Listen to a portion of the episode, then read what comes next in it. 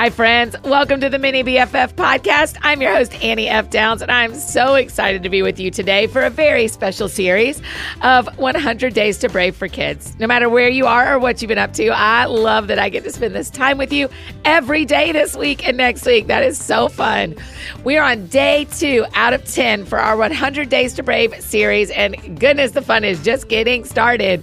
Absolutely love getting to share a little bit of this book with you. Remember, you can join right along in the fun with me by listening along while I read it to you or by reading the words with me with your own copy of 100 Days to Brave for Kids. I really love reading to you, Mini BFF. So if you want to hear the devotions for every day and don't want it to stop, you don't have to. Just grab the audiobook where I read all 100 days of 100 Days to Brave for Kids. Okay, Mini BFFs, are you ready to get started with day two? Me too. This one is called Why Be Brave. Here we go. We can only keep on going, after all, by the power of God, who first saved us and then called us to this holy work. We had nothing to do with it. It was all His idea, a gift prepared for us in Jesus long before we knew anything about it.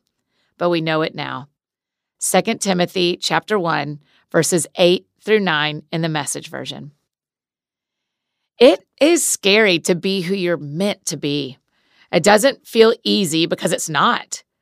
But we were made for this. Like today's scripture says, we have holy work to do. Why be brave? Because when we're brave enough to share the God stories in our lives, it changes the people around us. Remember when you saw that friend from the neighborhood go all the way across the monkey bars for the first time and then you thought you could maybe do that too? Seeing other people be brave makes us want to be brave as well. It's a domino effect.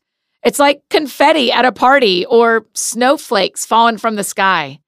When you are brave, it gets on everyone around you and helps them feel braver. And it changes you too.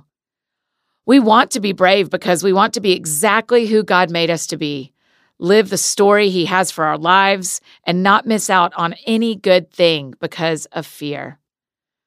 We have to be brave so that others will be inspired to be brave along with us. So, what's your God story? How has God changed you and the things that have happened in your life and made them better? Oh, mini BFFs, isn't it so cool to see how when you are brave, it makes other people want to be brave? Like watching a friend grow across the monkey bars can make you feel confident enough to give it a try. And I love the way that God uses each of us to make other people brave. We all have a story of watching someone else be brave, and I bet there are people who have a story about watching you be brave too. For real, mini BFFs, you are responsible for making someone else feel brave enough to do whatever it is they are setting out to do. But we can't have bravery without one very important part, and that is knowing that with God, we are braver than we think. He is the reason we are brave. So, like we always do on the Mini BFF podcast, I'd love for you to draw a picture for me after each day. But since this is a very special series of the Mini BFF podcast, you can draw me a picture or write me a letter answering the question I asked at the end of the reading for day two. Do you remember the question? Okay, don't worry. I'll tell you right here.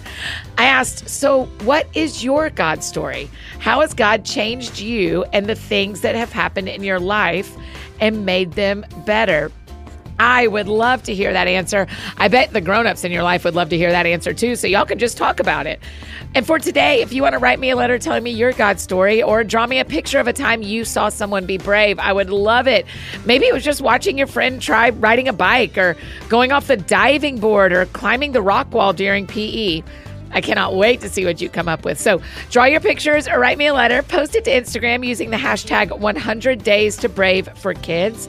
And then send us your creation to P.O. Box 121826, Nashville, Tennessee 37212. Mini BFFs, I will be back tomorrow to read you day three of our 100 Days to Brave for Kids series. Remember, be kind to your grown-ups, your teachers, and your friends. And I'll see you next time, which is tomorrow. Bye, Mini BFFs. Love you, mean it.